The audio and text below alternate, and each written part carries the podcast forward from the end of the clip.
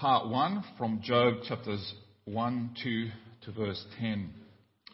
So we are doing uh, a short series called Encounters with God in which we are looking at different Bible characters who have had extraordinary encounters with the living God. So far we've looked at, at Moses and Elijah, each one over a period of, of two weeks. First the setup and then the, uh, the encounter. Now this morning we, we look at another well-known character, Job. The, there's a whole book that bears his name and it's not a short book, but it is part of the, the wisdom literature in the Bible, which includes the book of Proverbs, Ecclesiastes, and certainly some of the Psalms are also considered wisdom Psalms.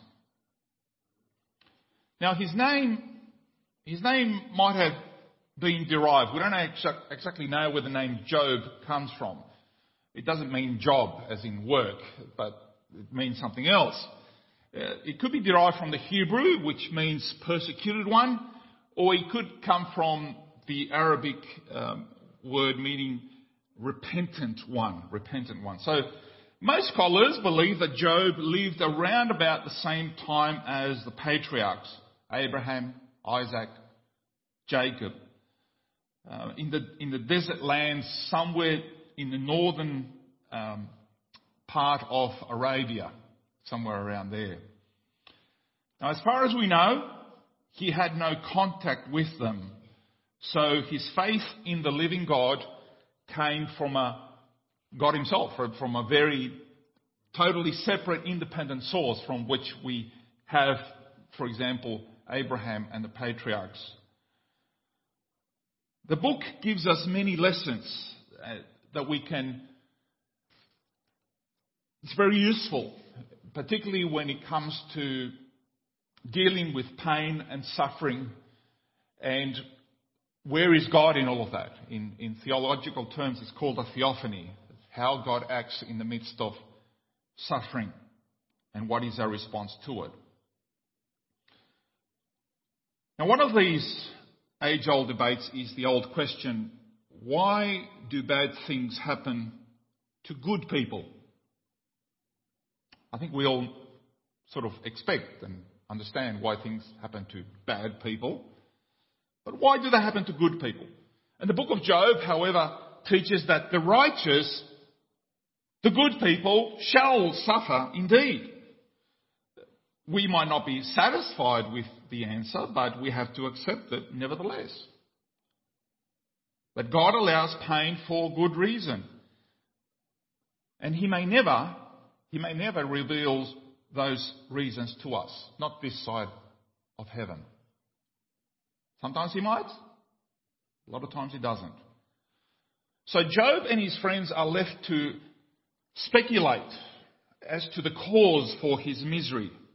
After all, it is human nature to, to, to try and, and find answers and to find a correlation between bad behavior and bad circumstances and good behavior and, and blessings.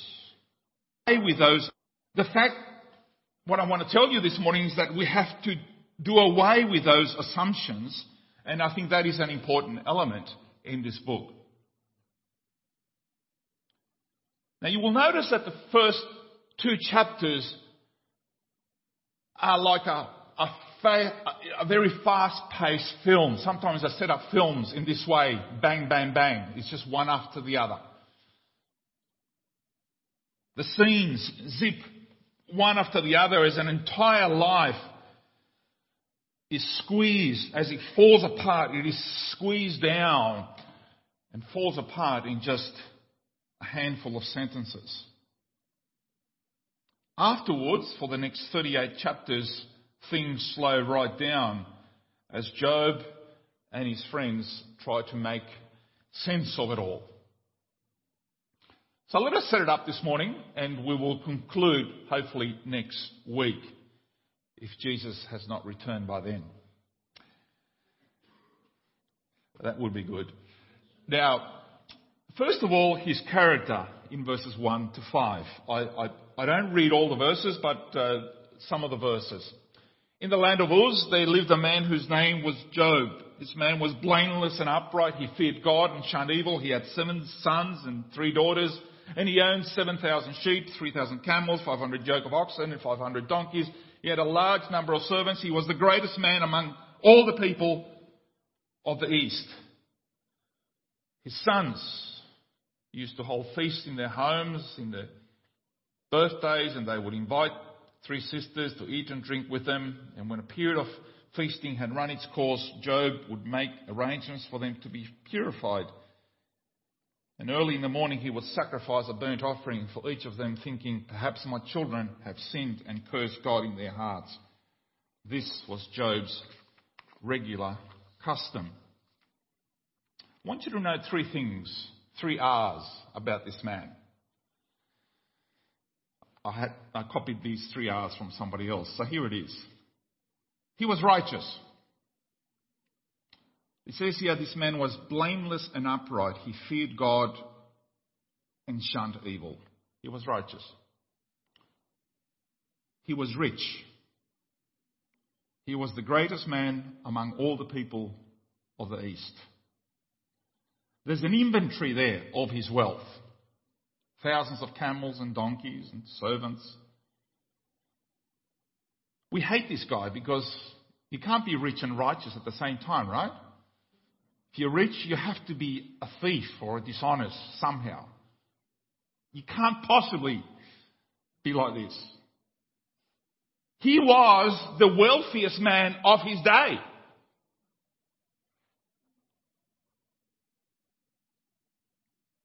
And to top it off, he was religious. We just have to hate him. Early in the morning, he would sacrifice a burnt offering for each of them, thinking, perhaps my children have sinned and cursed God in the heart. This was Job's regular custom. He sought in the morning, he sought devotion with God. He was devoted to God. It appears that even then, even then, even for someone like Job, it was hard to know what our kids got up to in the best of times. So this is why Job would plead to God on their behalf, pleading for their children. What else could he do?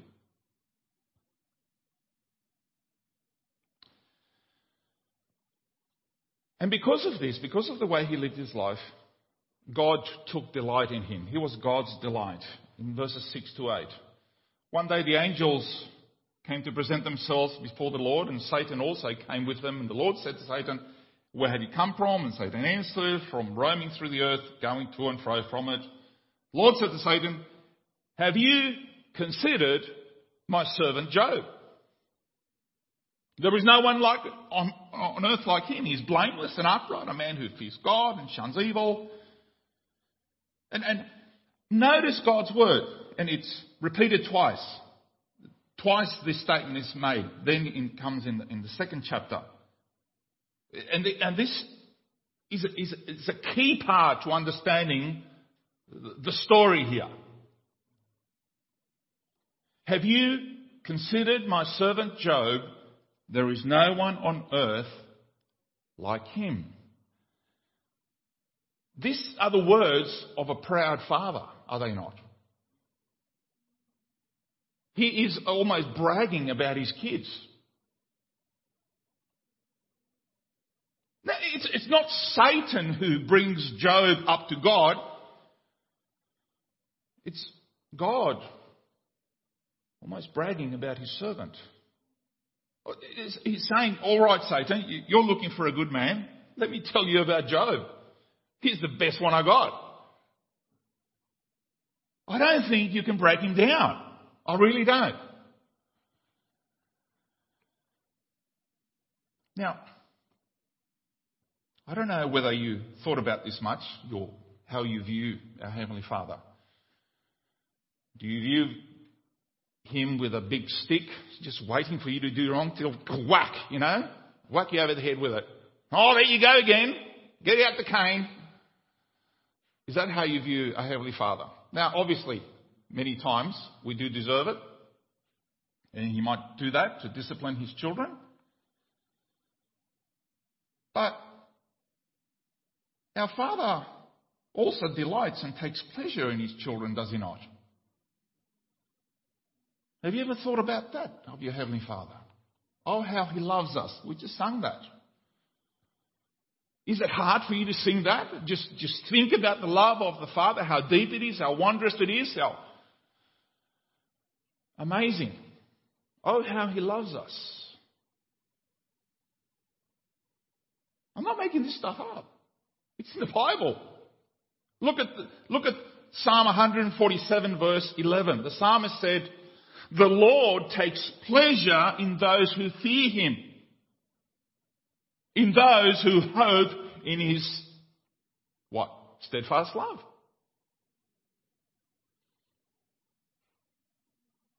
God's delight. Then, of course, we have the accuser, verses 9 to 12. Does Job fear God for nothing? Satan replied. Have you not put a hedge, or protection around him and his household and everything he has. You have blessed the work of his hands. His flocks are herds spread through the land. But now, stretch out your hand and strike everything he has, and he will surely curse you to your face. And the Lord said to Satan, Very well then, everything he has is in your power, but on the man himself do not lay a finger. Then Satan went out from the presence of the Lord. It's interesting that in these verses we are, are, are allowed to peer into the heavenly realms. It's one of those rare occasions in Scripture. These were events that would have a direct impact, a bearing on Job and his family and his possessions, his servants. So, so the reader you and me, uh, are allowed to, to see and, uh, and understand a little bit of what transpired behind the curtain, be, be, behind the scenes. Now, I think it would have made a huge difference in Job's life and his reaction to all of this had he known what was happening in heaven. But he didn't. And in the normal course of life, neither do we. When things happen to you and me in our world that we don't understand, we can ask questions, we, we speculate, but ultimately, we don't know. And, and, and most people the other thing here is that most people have, including Christians, including many Christians, have this wrong misconception about Satan when they believe that Satan is, is in hell, that he's stuck in hell somewhere. The Bible doesn't teach that. If Satan were in hell today, we would have very few problems, I've got to tell you. Yes, there will come a day, there will come a day when Satan and his cohorts will be cast into the lake of fire. That is the promise, Revelations 20.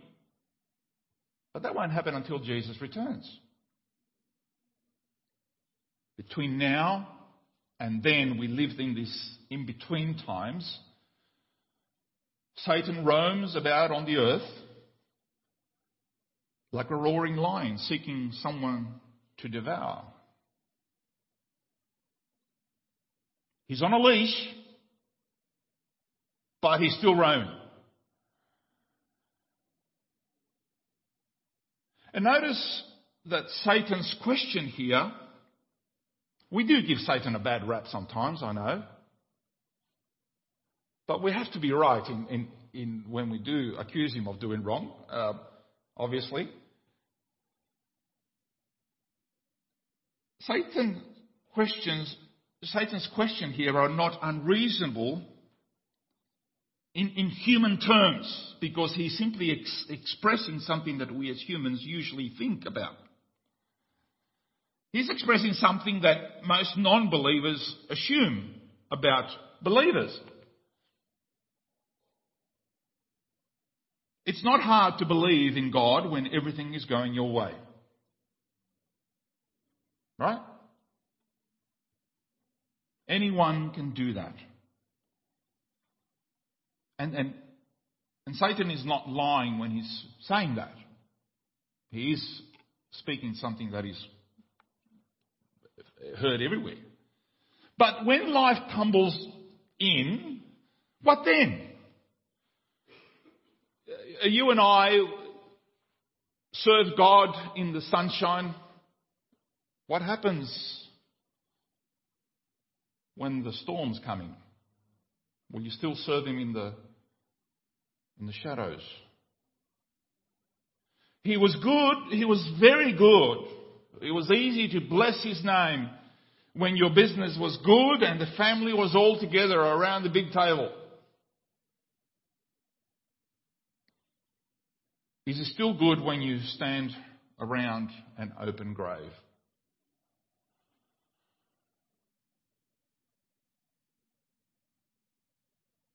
And Satan's intention,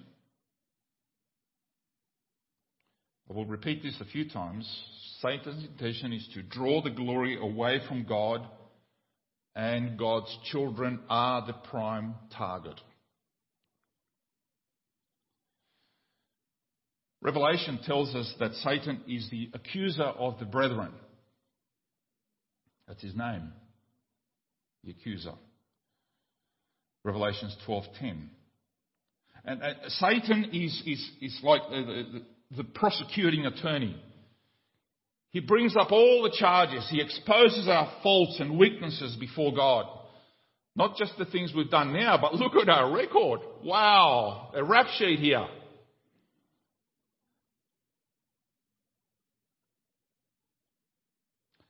Good news is that the saints of God, the children of God, have an advocate. They have a pretty good lawyer, a defense attorney, the advocate.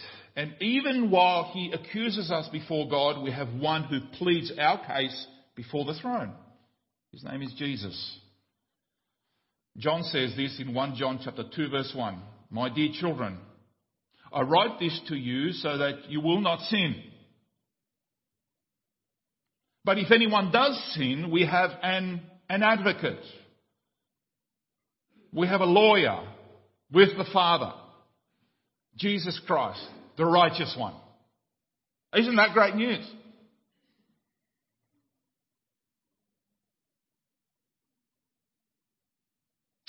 So let's go to the first trials. Verse 14.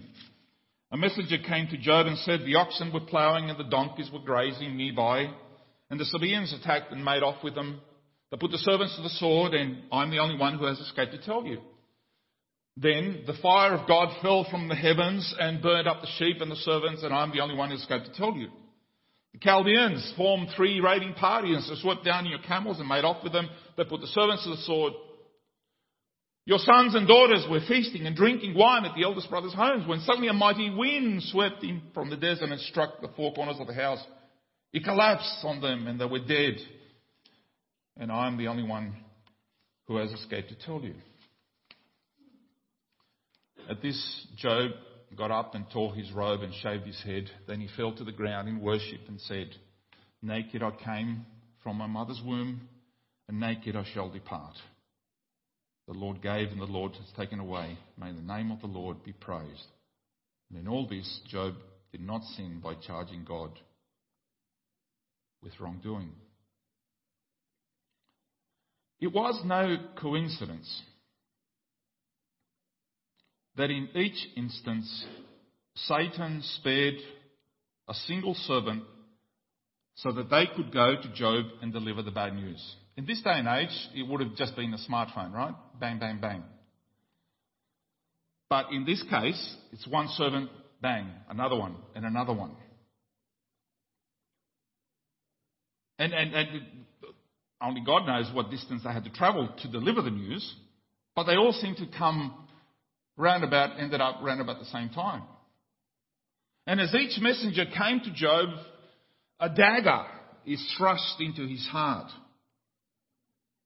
And after Satan has destroyed his, all his wealth, he turns his attack in a more personal way by attacking his children, his family.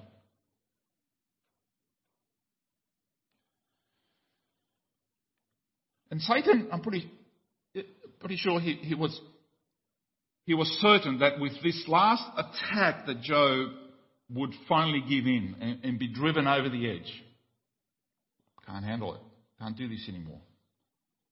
Because the devil's ultimate purpose was to get Job to curse the Lord so that he could steal one of his own, one of his proud ones, one of his, you know, steal God's glory.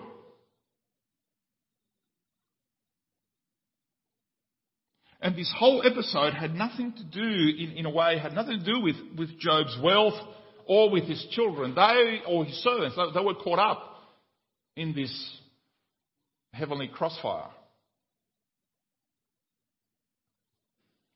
When tragedy strikes, you might have noticed, and I know that some of you have gone through stuff like this. It usually comes in sets of waves. I say three waves, sets of three, but there could be more. There's no rule about that one. And, and we think, and we think this must be the worst of it. Then comes another knock at the door. And just when it seems that things can't get any more, any worse, the bottom falls out again. Another one. Job lost it all not in a year or six months or a couple of weeks. He lost it all in a single afternoon.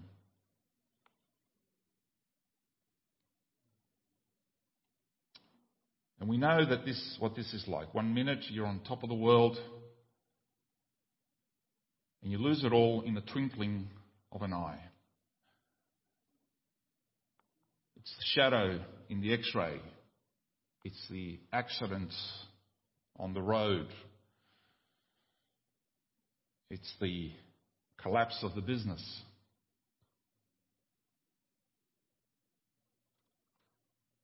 And tragedy can come to the, to the same house, to the same people again and again. that There is nothing you can do to stop it. It is out of your control. Because we are control freaks, this is out of our control.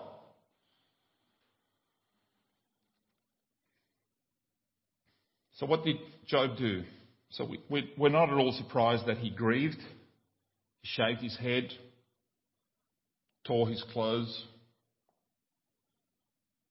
These are the actions of a man whose heart has been torn apart. What we are surprised is that he fell to the ground and worshipped. He didn't swear, didn't lose his lock in that sense. He said this He said, The Lord gave and the Lord has taken away. May the name of the Lord be praised.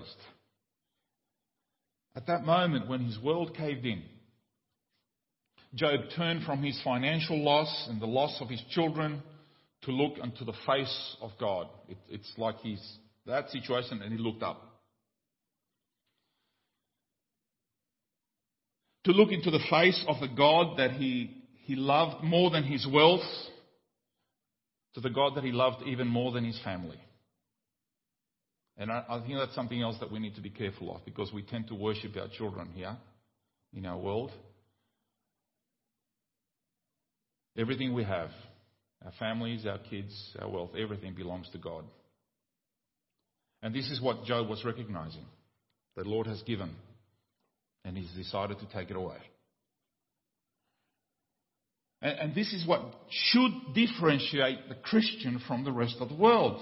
They weep, we weep. They get angry, we worship.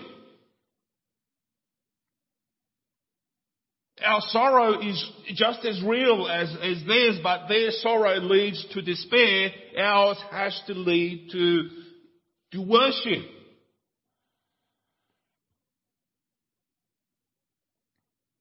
Bible tells us, Ephesians chapter 6, that there is an invisible conflict, an invisible war that is being waged around us today. all the terrible stuff that we are witnessing today in Parliament, in the courts, in the world, is simply a visible expression of this invisible conflict in the heavenly realm.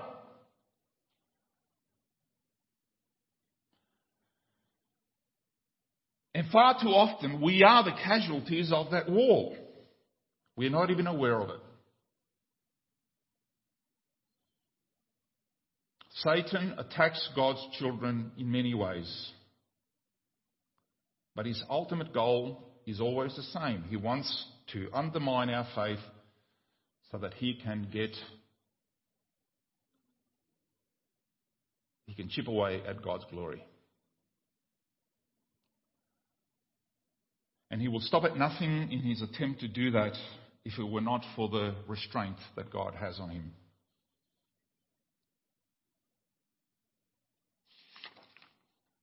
Now we go to the second trial, which is found in chapter 2, verses 1 to 10. Verse 4 Satan, skin for skin, Satan replied, A man will give all that he has for his own life. But now stretch out your hand and strike his flesh and bones, and he will surely curse you to your face. The Lord said to Satan, Very well then, he is in your hands, but you must spare his life. So Satan went from the presence of the Lord and afflicted Job with painful sores from the sole of his feet to the crown of his head. Then Job took a piece of broken pottery and scraped himself with it as he sat among the ashes. His wife said to him, Are you still maintaining your integrity? Curse God and die. He replied, You are talking like a foolish woman. Shall we accept good from God and not trouble in all this, Job did not sin in what he said. So God gives permission to Satan, who then goes for the jugular. He ups the ante and gets personal by touching not just his wealth, not just his family, but now his health. And Satan assumes that at the core of our being, we are all, of, of course, sinful, sinful nature. By sinful nature, we are selfish. We are all into self-preservation. We will give anything for that. If you don't look, if you don't look after yourself, nobody will. And yeah, there's a pandemic on self-preservation at the moment. But every now and then something does surprise us. That guy in Victoria who was the, in his backyard and he heard screaming from the neighbour. And a woman just, there were intruders, they started to wreak havoc into her house and he jumped the fence, got in there. They broke his skull, they stabbed him like 10 times and he said he survived. And he says, I will do it all again if I had to. There are still those who risk life and limb to save others.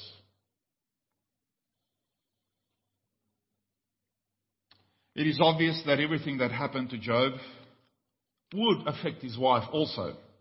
Having lost all her kids, she has a very different response to that of Job. In anger, in observing all the tragedy, she responds differently. If serving the Lord means being treated like this, she reasoned, it's better to be dead. What are our friends going to think? Right? What's going to happen to all the parties? What's going to happen to my trip to the Gold Coast? What happened to, you know, I'm going to have to quit the show life of the rich and famous.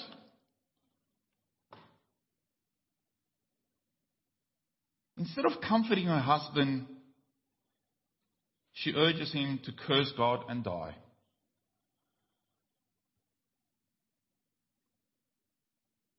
In doing this, do you notice that she was actually doing the very thing that Satan told God Job would do? that she was actually Satan's mouthpiece. But he didn't. In fact, Job's response was extraordinary. You're talking like a foolish woman. We're going to accept from God only good and no trouble.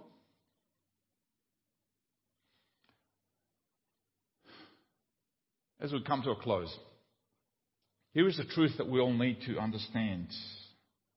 What happened to him happened not because he was an evil man, it happened to him because he was a good man. Uh, need to get that through our thick skull, guys.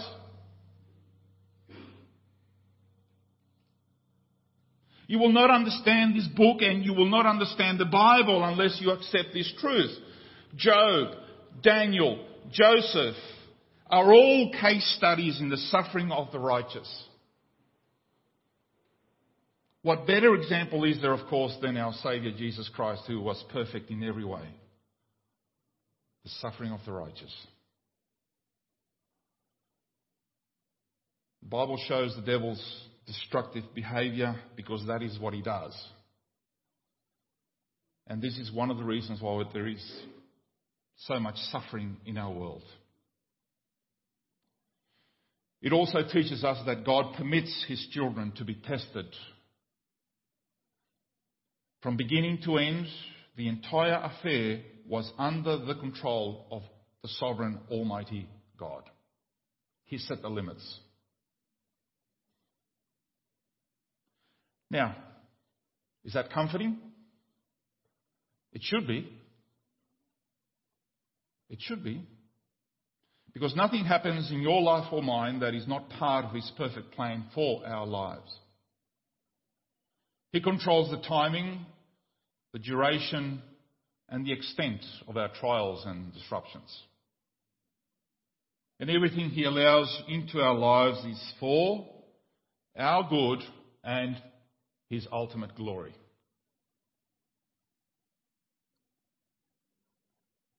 Am I making this stuff up? No. Romans 8:28. You should memorize this.